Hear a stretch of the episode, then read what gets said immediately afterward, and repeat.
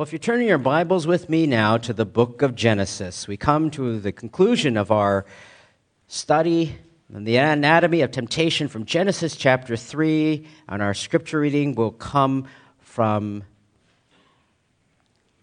Genesis chapter 3. Genesis chapter 3.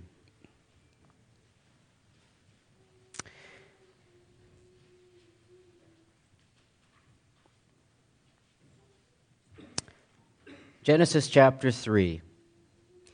And our scripture reading will begin in verse 14 and will continue on to the end of the chapter. Genesis chapter 3, verse 14. The text reads The Lord God said to the serpent, Because you have done this, cursed are you more than all cattle and more than every beast of the field. On your belly you will go, and dust you will eat all the days of your life. And I will put enmity between you and the woman, and between your seed and her seed.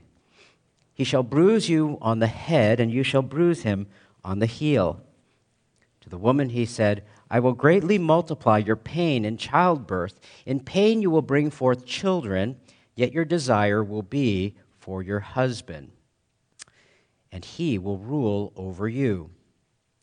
Then to Adam he said, Because you have listened to the voice of your wife, and have eaten from the tree about which I commanded you, saying, You shall not eat from it, cursed is the ground because of you. In toil you will eat of it all the days of your life. Both thorns and thistles it shall grow for you, and you will eat the plants of the field.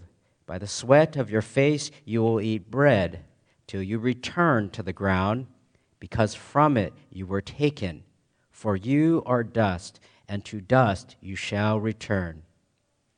Now the man called his wife's name Eve, because she was the mother of all the living. The Lord God made garments of skin for Adam and his wife and clothed them. Then the Lord God said, Behold, the man has become like one of us, knowing good and evil, and now he might stretch out his hand and take also from the tree of life and eat and live forever. Therefore, the Lord God sent him out of the Garden of Eden to cultivate the ground from which he was taken. So he drove the man out, and at the east of the Garden of Eden he stationed the cherubim and the flaming sword which turned every direction to guard the way to the tree of life. Let's bow together in a word of prayer before we begin our study. Our Father in heaven, we come once again to your word. We ask that you would speak to us through your word, that you would open the eyes of our heart once again, that we might see great and mighty things from your precious word. Illumine our minds, grant to us understanding. May your Spirit grant to us that which only comes from you. In Jesus' most precious name, amen. There are a number of scholars or individuals who will look at the first chapters of the book of Genesis. They will downplay their historicity, question their historicity, whether or not it's actually true. They will play it as a story or as a fable with good principles. And in a world that dismisses the first couple of chapters of Genesis as merely stories with people who deny the doctrine of original sin. I had read recently an interview in which the individual was asked something I thought was rather fascinating. And the interviewer asked about original sin. The response was, quote, I love the concept of original sin. The idea that we're all fundamentally broken and fundamentally incomplete. When asked why, he explained because original sin seems to be such a useful starting point. Imagine a relationship in which two people think they're great, you know, perfect. That's going to lead to intolerance and terrible disappointment when they realize they're not perfect. Whereas imagine a relationship that begins underneath the idea that two people are quite broken, therefore, they need forgiveness. When asked to define broken, he replied, By broken I mean not quite right. So that's why the concept of original sin seems so plausible and applicable and also kind. Also kind. Sorry. First time. That's why it seems so plausible and applicable and also so kind. Because it basically says look, when you meet someone else, just assume that something major has gone wrong here. Treat everybody you meet as though they were laboring under some really big problem. Basically, that's what they said, unquote. That was interesting. Why? Because it wasn't spoken by some scholar or some Christian. In fact, it was spoken by Alain de Botton. He is a well known British atheist.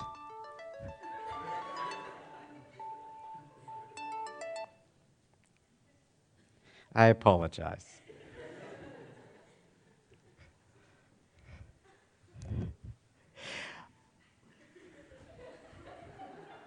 You know, it's funny. Satan has his ways, doesn't he?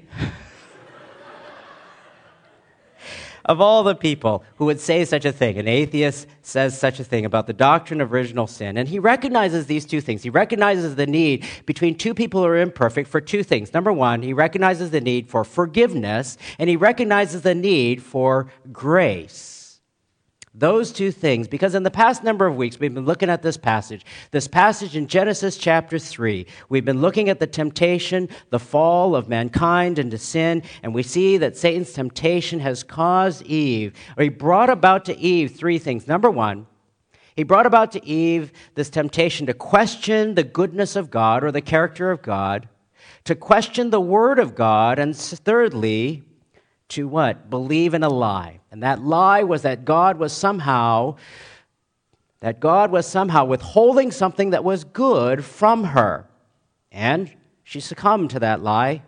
We saw the process of that temptation in which Eve saw, Eve saw the fruit. She desired in her heart, which was the first conception of sin. She took it and then she shared her sin. She shared her sin. She spread her sin. And after Adam and Eve sinned, we looked at the, the effects of that sin, in which there was guilt, there was shame, there was fear, and out of that fear, they lied, they hid from God, and they blamed someone else. When Adam was confronted, he blamed who? He blamed God. He also blamed Eve. When Eve was confronted, she blamed the snake. And we do the same thing. When we sin, we blame someone else. We blame our circumstances so that we do not bear the responsibility seemingly so. And last week we look, began looking at the curse of sin. The curse of sin, and we began with the curse of sin upon the serpent and upon the man, uh, upon Satan, uh, and upon Eve. Here in this particular passage, there were three blessings that were given in the, in the early chapters of Genesis, the three blessings of God in creation when God proclaimed all of creation good. All that He created was good. He created that which was good. He created that which was good. And we see here that he has three curses now that sin has entered into the world, those things that were cursed the serpent, the woman, and the man. And despite the fact that disaster had come, plunging mankind into sin, we see God providing hope. In Genesis chapter 3, verse 15, we see the first semblance of the gospel, what is called the proto evangelium, the first gospel where the phrase in that particular verse in Genesis 3:15 God provides hope by the statement that says that the seed of the woman will crush the head of the serpent even though the head of the serpent or the serpent will bruise him on the heel. And we see that come to play out in the illusion that is there in the victory that Christ has over Satan on the cross that the apparent victory by Satan was that he would put him on the cross, but the victory, the true victory, lies in the fact that Jesus arose from the dead and he crushed the head of Satan by providing a way of salvation through his own sacrifice for sin. And the curse that we looked at last week upon the serpent was a reminder. The curse upon the serpent that he would slither on the ground was a reminder. Number one, that he would what? Be humiliated. This was a picture of Satan's humiliation, a picture of his defeat. That Satan was cursed as well. Not only the serpent, but Satan was cursed because there would be enmity between he and the woman. Not an alliance that Satan might have garnered from the fact that he had turned them, that he had turned them to sin, not an alliance, but that there would be enmity between them, and ultimately Christ would become the victor. The seed of the woman would become victorious. Then we looked at last week the curse upon the woman. The curse upon the woman fell in two areas that are closest to her life. And those two areas are in the area of her children and her husband or her family life. There would be pain in childbearing, pains in conflict with her husband, though God again provides hope, the hope that she, as oftentimes is the primary influence in the, in, the lives of her children, be able to point them to the way of salvation and out from under the curse into eternal life. So we turn to the curse now. After the curse on the serpent, the curse on the woman, we turn to the curse on the man in verse 17. We look at that passage today. The passage in verse 17 reads this way Then to Adam he said, Because you have listened to the voice of your wife and have eaten from the tree about which I commanded you, saying, You shall not eat from it. This is what happened. Adam took and ate from the tree. And the reason for the curse on the man is because he disobeyed God by eating from the tree. Adam was not deceived. Adam sinned in an intentional manner, in premeditated first degree sin. He sinned with his eyes wide open, whereas Eve was deceived. And note too, the fact of eating fruit from a tree in and of itself isn't the issue. I mean, there's nothing that, that the scriptures say was particularly unique about this particular fruit. There's nothing inherently wrong with eating fruit or eating it at all. The issue is that he directly disobeyed God and plunged mankind into the morass of sin. It is because he defied God, the God of the universe, by his actions, which God had declared very clearly not to do. That's important because we're so easy to think, isn't it? We're so easily thinking to ourselves, why in the world was that so bad? Why is it so bad? All he did was eat some fruit off of a tree. After all, he didn't do something like hit Eve or do something more egregious in our own mind's eye. And we often think that way. Why? Because we think there are these small sins that don't matter to God or God somehow won't judge us or the consequences are are small in comparison to the other things. Jerry Bridges writes in his book Respectable Sins, he writes, quote, "We appear to be more concerned about the sins of society than we are about the sins of the saints. In fact, we often indulge in what I call the respectable or even acceptable sins without any sense of sin. Our gossip, or unkind words about a brother or sister in Christ roll easily off our tongues without any awareness of wrongdoing. We harbor hurts over wrongs long past without any effort to forgive as God has forgiven us. We look down our religious noses at sinners, quote unquote, in society without any sense of a humble, quote, there but for the grace of God go I, unquote, spirit. That's us, isn't it? You, me. We all think unkind things. We all have ungodly reactions. We all think uh, God honoring thoughts that are not God honoring because our hearts are so inclined to sin. We ignore those small petty sins thinking that they don't matter, but there are sins. I realize there are sins that are more serious than others, but all sin is rebellion against God. All sin is rebellion against God Himself. God calls us to repentance because God is our authority. Ultimately, God is our authority and established all authority. We're to submit to all authority because God has established all authority, and that is the principle of Romans 13 that every person to be subjected underneath the governing authorities, for there's no authority except from God. And that's why some, when they go overseas to the mission field, some Americans go overseas for traveling trips or whatever, and they see people doing things differently or things they may not agree with, and they decide, no, I'm just going to do my own thing. I'm going to live by my own rules because I, I don't think that that's right or whatever. And they refuse to submit to whatever country, whatever culture they're in when they travel, and they demand their own way. Another rebellion to the authority of that particular culture, or that country just simply because they do things differently. And in taking of the fruit, Adam, in effect, he chose. He chose consciously the way of rebellion. And in 1 Samuel 15, Samuel speaks of this in relationship to Saul. Verse 23 For rebellion is as the sin of divination, and insubordination as the iniquity and idolatry. Rebellion, it's like witchcraft. Insubordination, like idolatry.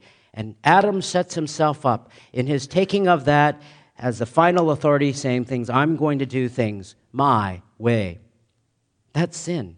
The sin of rebellion, the sin of insubordination, that attitude that is there. And the curse is what? Cursed is the ground, it says in verse 17. In toil you will eat of it all the days of your life. Both thorns and thistles it will grow for you, and you will eat the plants of the field. By the sweat of your face you will eat bread, till you return to the ground, because from it you were taken. For you are dust, and to dust you shall return. Now, the curse on the woman was in the realm of her most common and primary realm of influence, that of her family, husband and children. The curse on the man is in the realm of his primary and most common responsibility, which is his work. The primary area of Adam's responsibility is to provide, and that now was go- not going to be easy at all for him. The ground was cursed. And rather than just getting up and gathering what he wanted to eat, he is going to work and he is going to sweat. He had to clear out those new things called weeds. He had to clear out those new things called thorns and such. He would sweat and labor all of his days. It wasn't, it wasn't that he didn't have to work before, he did. He had the responsibility to tend to the garden but it wasn't laborious as it would be now. Now it was going to be hard. Maybe he didn't have moss in his lawn before. Now he does. All sorts of things thatch, weeds, etc. It was going to be hard work until the day that he died to gather food daily for living. That's what many people around the world do. Do you realize that many people around the world spend their day gathering food, getting food for that day's amount to work? They live on very little. They're laborers, they're gatherers, they're farmers. They work the soil, they work, they're agrarian, many cultures.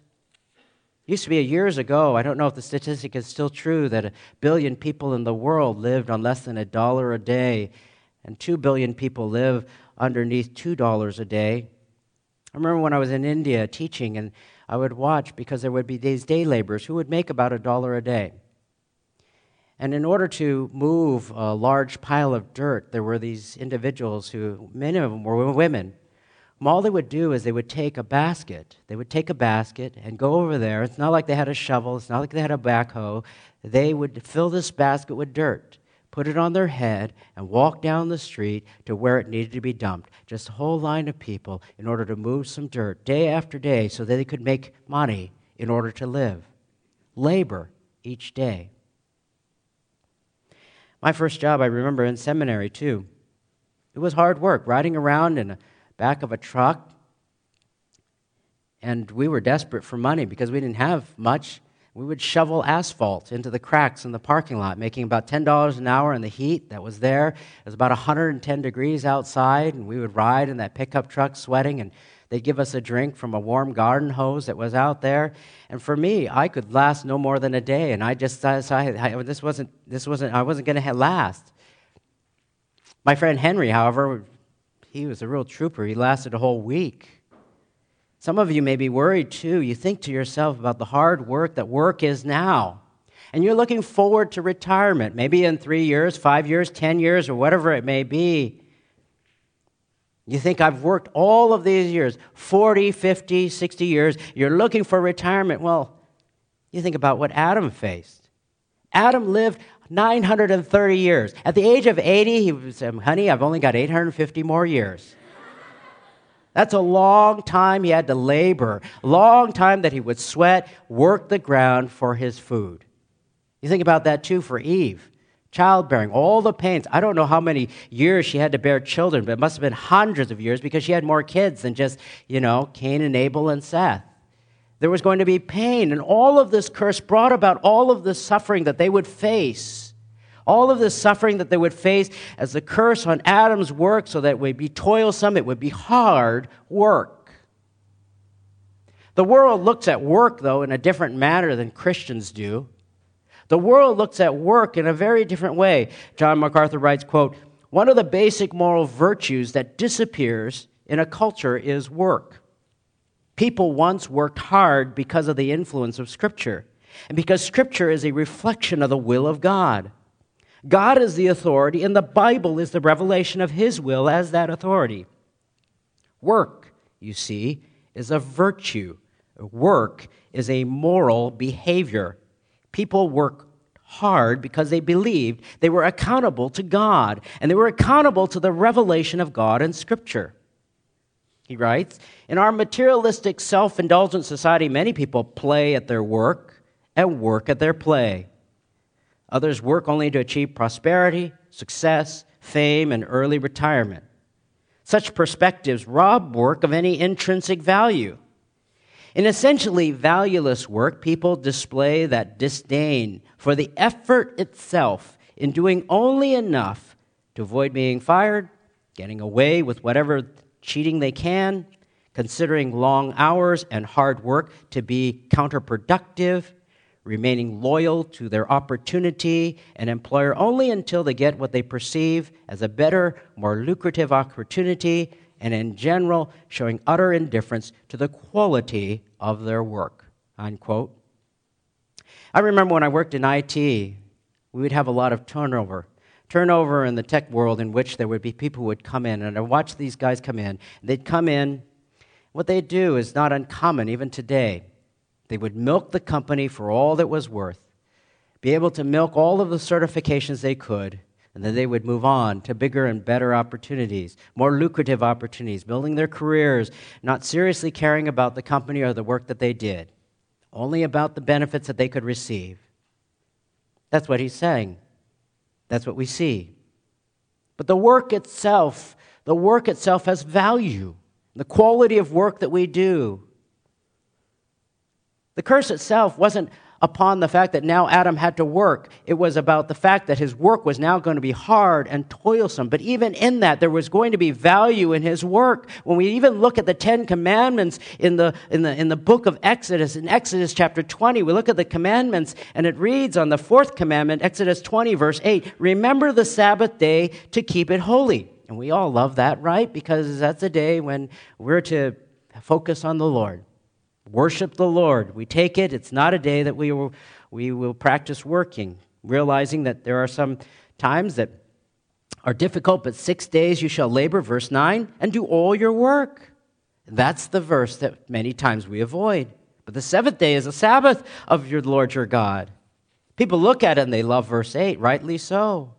Verse 9, though, if they could rewrite that to say, six days you shall labor and do all your work, internally they would rather say six days, but if you can do it in two or three, that's even better. Three or four days of Sabbath rest, relaxation. In fact, their mind's eye, maybe even if you don't even have to work, that might be best. What if I win some, some windfall and I don't have to work at all? But such a view of stop working altogether and having idle hands is not the view of the scriptures, which tells us the intrinsic value of work. For God Himself is a worker. God Himself could very well have created the world in two days or three days, but in six days, God worked and made the heavens and the earth to provide for us a pattern. And we're talking about different forms of work. We're not just talking about work for income, but we're also talking about work that would be perhaps volunteer work or whatever work it might be. But there is intrinsic value in one's work, in being one that is not simply sitting idle, being lazy. Work is not a result of the curse, it is just that work would be much more difficult now. So God curses the serpent. He gives mankind that final victory when he curses the serpent. He curses Eve and the sphere of her family and that of her children and husband. And now Adam's sphere of work is going to be much more difficult, though there is value in work, as the scriptures delineate for us. But despite all of this, the curse upon the serpent, upon the woman, and upon the man, God provides hope. Hope for salvation and hope for a future that Adam believes. And we look at that in verse 20 to 24. Now, the man called his wife's name Eve. And this is important because she was the mother of all the living. It may seem that this is some innocuous statement, but it's not. Think about it for a second. When you think about how Adam had enjoyed the full fellowship of God, the life of purity, seeing the goodness of God, having, having unhindered fellowship with God and peace and joy, a life that is devoid of sin. Then he doubts, he disobeys, he, he questions God, he plunges all of mankind in this world into sin, and now he knows death awaits him because this was the consequence that was told of him in the beginning. And if God so chose to, God could very well have taken his life there and then and started all over. He very well could have. Because Adam had rebelled against God, and yet God, in his patience, in his graciousness, and in his mercy, God grants hope to them both by providing them that hope that their seed would come from the woman, Genesis 3:15, and have victory and Adam believed God. Adam believed God, and he displayed this belief in the naming of his wife, Eve. Before, she was just called woman. All right, in Genesis 2:23, she shall be called woman. Now he calls her Eve. Why? And that word means life. Think about the significance of that. He knew that he was not going to, at that time, then, be executed. He knew that God wasn't going to wipe him and Eve off the face of the earth and just start right all over. He knew he wasn't going to be in, immediately incinerated. No, he knew Eve would become the mother of all the living. All the living. Now, this particular phrase even wipes out those who have this theory of some gap theory in which there is some pre Adamic race in Genesis chapter 1, verse 1 to 2. You know, where there's formlessness and there's void. Some people say, well, maybe there was a, a race of people before Adam and Eve and they died off and God started with Adam and Eve with the creation, etc., etc. That's not true because Eve would become the mother of everyone who lives. And salvation begins there. Salvation always begins with believing God, with believing the Word of God as it's declared, with believing what God says. It says that in Genesis chapter 15, verse 6. When Abraham believed God and God reckoned it to him as righteousness, God imputed righteousness to Abraham. Because why? Abraham believed God. Secondly, salvation begins with an atonement for sin, with some type of atonement for sin. Before they were wearing fig leaves, and now, what does it say? God gives them garments of skin, and He clothes them. Where do the skins come from?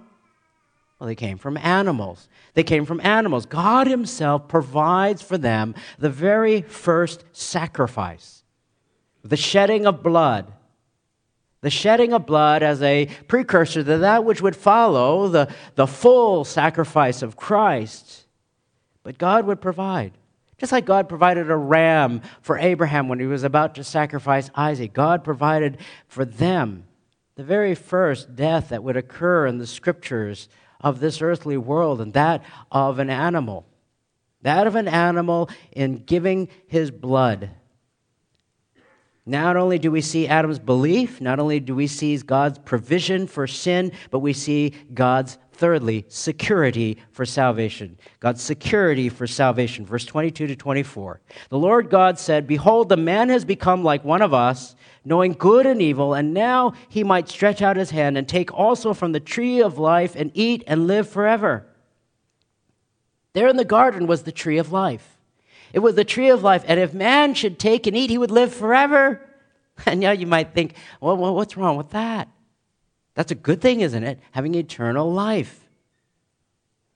Now, it wouldn't be the same though, because there is a major problem. There's a major problem in that you may think this would be the same, but it is not. This eternal life would be an eternal life in bondage to a body that has been affected by sin.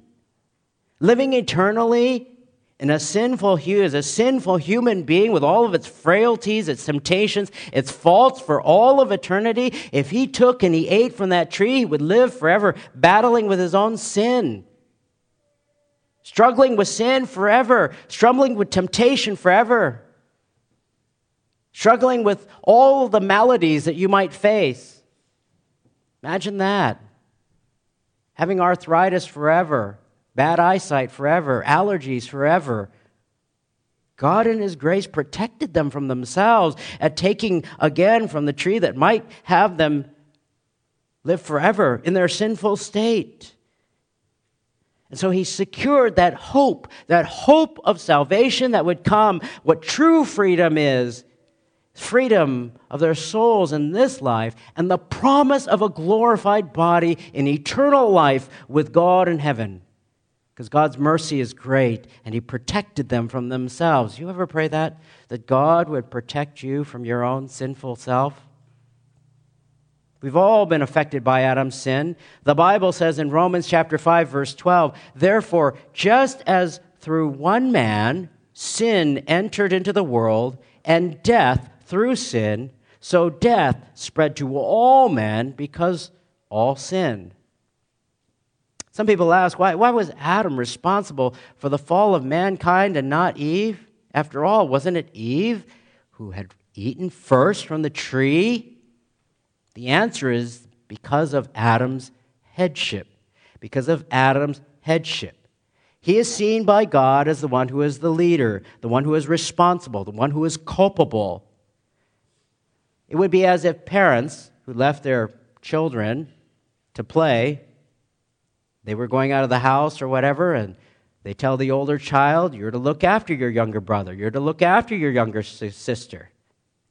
And that younger sister, that younger brother, whoever, decides they're going to pull the eggs out of the refrigerator and throw them around in the living room. And the parents return, it wouldn't be unfathomable for them to confront the older child to say, What is going on? We told you to look out after your younger sister. We told you to look out for your younger brother. And now look what they did. Who do they hold responsible? They hold responsible that older child who had the responsibility to look after their younger sibling. And in a similar manner, in some analogous form, Adam is seen as the one who is responsible. That is how Romans 5 presents it. He is seen as the one who is responsible for permitting that to come into the world. And this is understood in what is theologically called federal headship. Federal headship. The Bible Knowledge Commentary reads The federal headship view considers Adam, the first man, as the representative of the human race that generated from him. As the representative of all humans, Adam's act of sin was considered by God to be the act of all people, and his penalty of death was judicially made the penalty of everyone. Because Adam sinned, we are seen as being also penalized judicially. That is what federal headship means. And for those who think that's not fair, well, God has granted to us the beauty of his plan.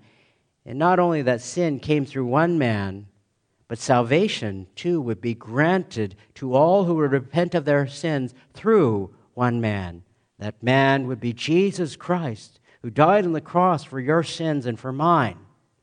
And that through all who would come to the foot of the cross and repent of their sin, receiving salvation because of their faith that is placed upon Jesus, who died and rose again, believing that he suffered so that they might be saved. He suffered in their place as a substitutionary atonement. Salvation would come to them through one man because they themselves could never live a perfect life. Jesus died so that we could have it ascribed to us, his righteousness, his perfection in righteousness. That is by the grace of God. So, in spite of the power of sin, what has come upon the world and the plans of Satan, who thought that perhaps he had turned Adam and Eve, God, God grants grace. He grants hope. He grants hope in Genesis 3:15 to the woman to say, "Through your seed there will be a seed that will crush the head of Satan." He grants hope and he preserves even in the man here who the man believes God, he names his wife Eve, the mother of all the living, knowing that there would perhaps be a future, preserves them from themselves and taking from the fruit of the tree of life, so they might have an eternal life that is far beyond this world. The hope of a glorified body, the hope of eternal life.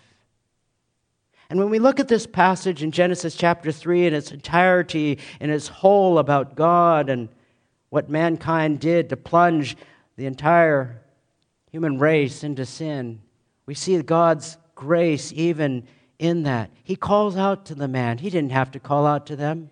He called him to accountability to ask him what he has done. God could have wiped them out and started all over, but he gives them an opportunity and he gives them a pathway through the grace of God. And even as we look into our own lives at how sin has affected us and our past, we think to ourselves, perhaps, how has my sin brought me to where I am? And yet, how has God been so very gracious to me to grant to me the hope of salvation such that we might be able to rejoice and say, How good God is despite my sin? Let's pray. God in heaven, we give you thanks for your graciousness towards us. And Father, we pray that you would help us, Lord. May we guard our eyes, may we guard our heart, that we might not see and desire and take the sinning against you. We pray, Father, that you would protect us from our own sinful ways and that you would grant to us much grace as we desire, O oh Father, to live rightly before you. And we give you thanks, Lord, as I've often thought. My sin, oh, the glorious thought, my sin, not in part, but the whole, has been nailed to the cross, and I bear it no more. Praise the Lord, O my soul. In Jesus' name.